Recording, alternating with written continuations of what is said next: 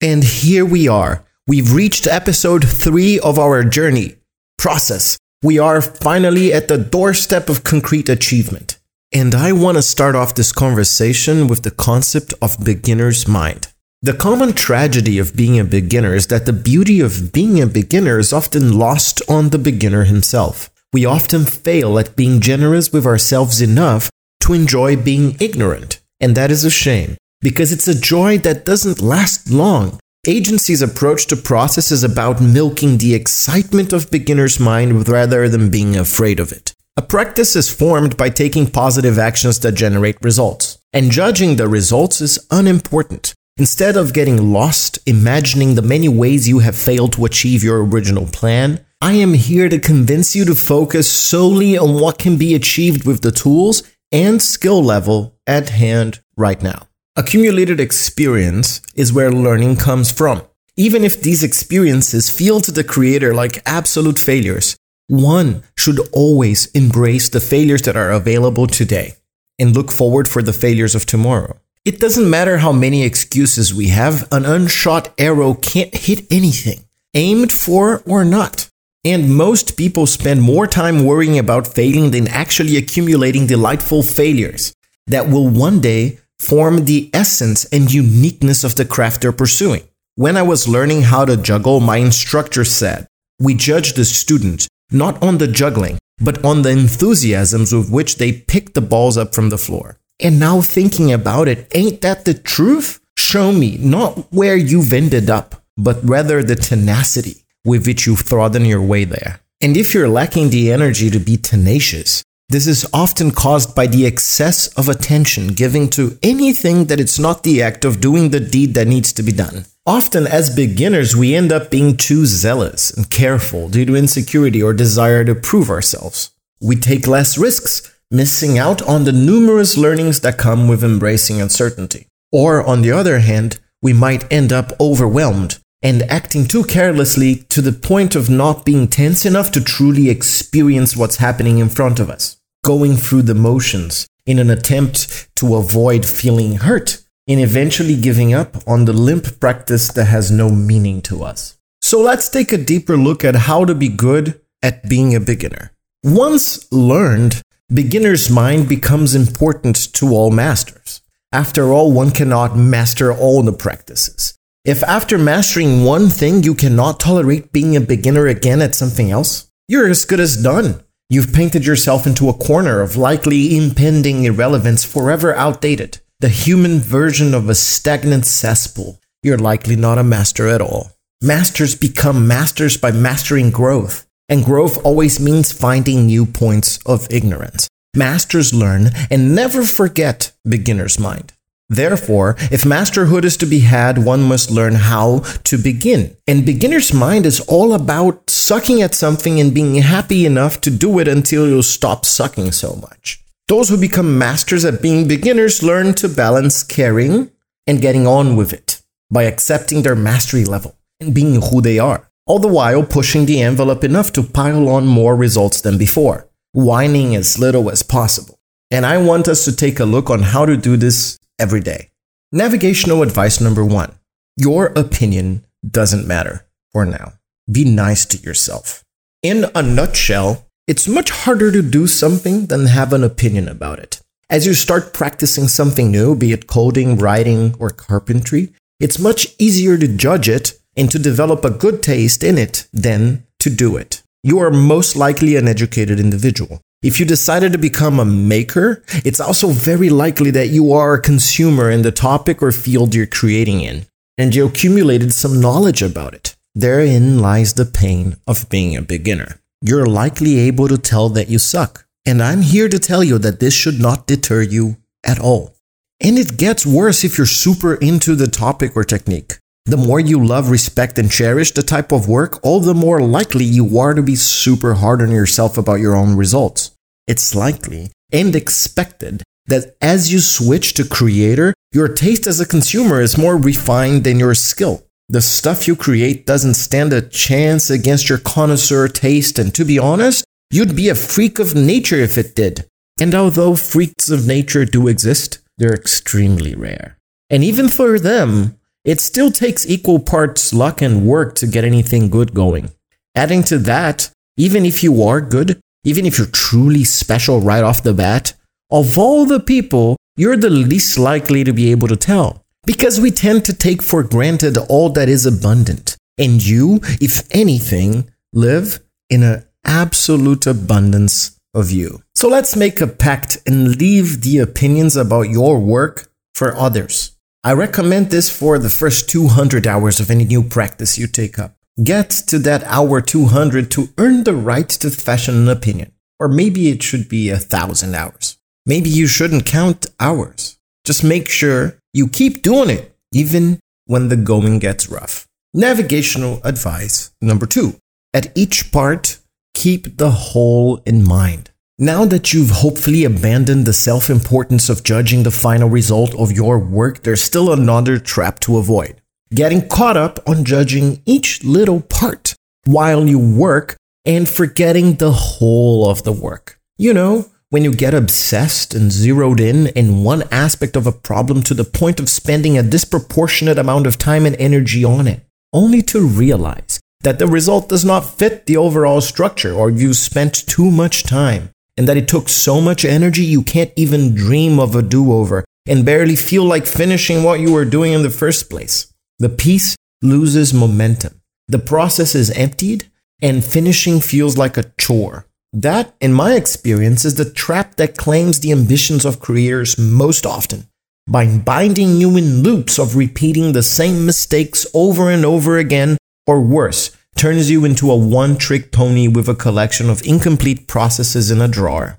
And don't get me wrong, we cherish mistakes, but just as long as we don't make the same one every day.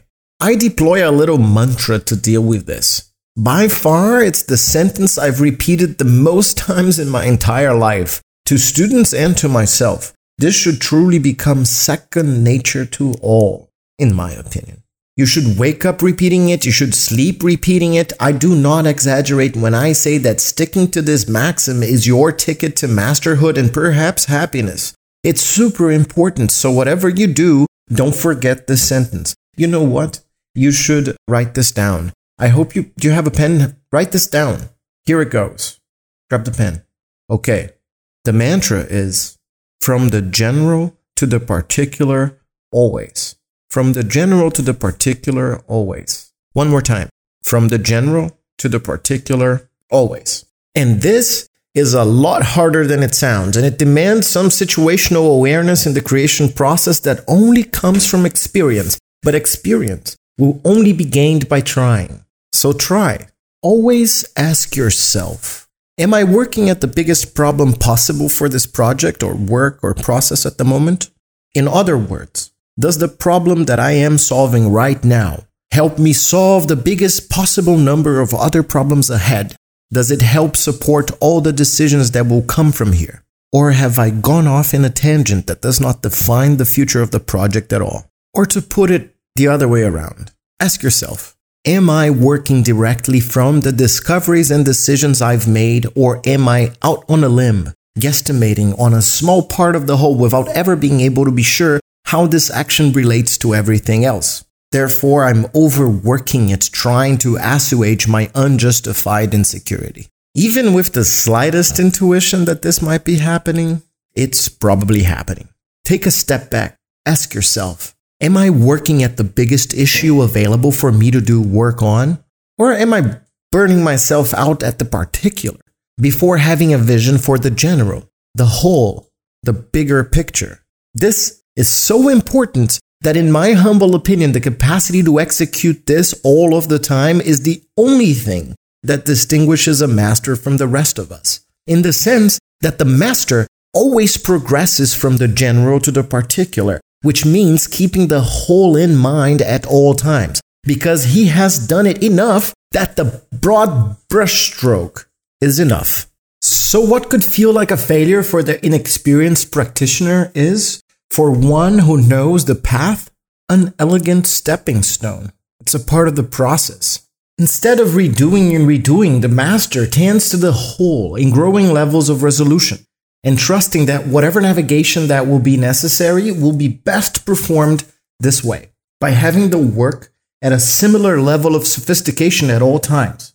This approach ensures that at all stages the work maintains a sensation of wholeness. And if disaster ensues, it always happens at the lowest possible cost to take a step back and reassess, redo, and partially destroy aspects of the work that are breaking with the whole, which is equally relevant for a piece of art as it is to a business model. This is a way to respect chaos and turbulence and allow the inner vision of the creators to adjust themselves to the territory instead of brute forcing a plan into existence. So let's formalize this a bit. The master is at the service of the relationships between the work, the concept, the general form, and the impact on the perceivers, not at the service of his own perception of his own skill.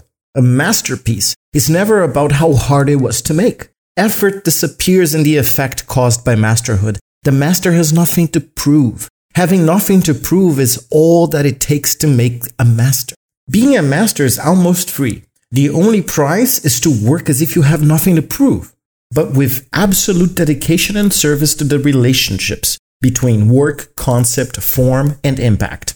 This is only possible once we learn that there's nothing to be afraid of. Or even if there is, general to the particular is the only way to tackle it effectively. And it allows us to cherish our apparent failures and quirks enough to play with them for longer, to allow them to talk to us, which is our navigational advice number three cherish your limitations. Ideas always sound beautiful and amazing. In the realm of the Platonic, everything is blemishless, but why so few of them resist the process of implementation?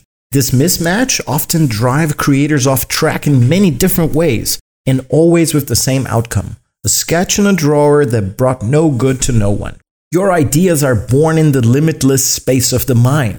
But once work starts, compromise comes on horseback. Limitations of skill, time, budget, space, comfort, and all the other things. These limitations are best seen as friends. Where you will get is the direct consequence of all the places you couldn't go. How elegant can you make this journey? Who can you take with you? The experienced creator knows that the idea can become the tyrant of the creation process. Creating has nothing to do with the ideas in our heads, or it does only to the point where they turn into something through action. To build a healthy relationship with ideas, give yourself to action, to creation, within the limitations one currently has while at the same time trying to expand that horizon. Yes, ideas are the guiding star, but the path is made on the ground. Just because you can never get to a star doesn't mean you shouldn't climb a mountain. And grazed knees and elbows are to be expected. Process as meditation. What is meditation? Someone intelligent once said, well, meditation is the way that the Buddha sits. Meaning, I think, that the essence of meditation is the meditator and not the specific practice that is chosen. At the core of any meditative practice lies a set of constraints and a focus of attention. The discipline often consists of sticking to it for a period of time to see what happens. If you're a Buddha and achieved absolute awareness, I guess all is meditation. Could we somehow turn our processes into meditative states?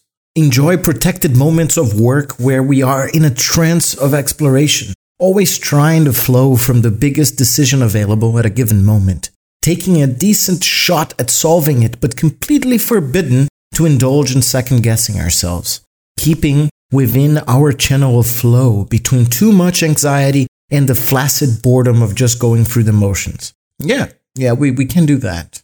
And I think it's all about separating synthesis from analysis.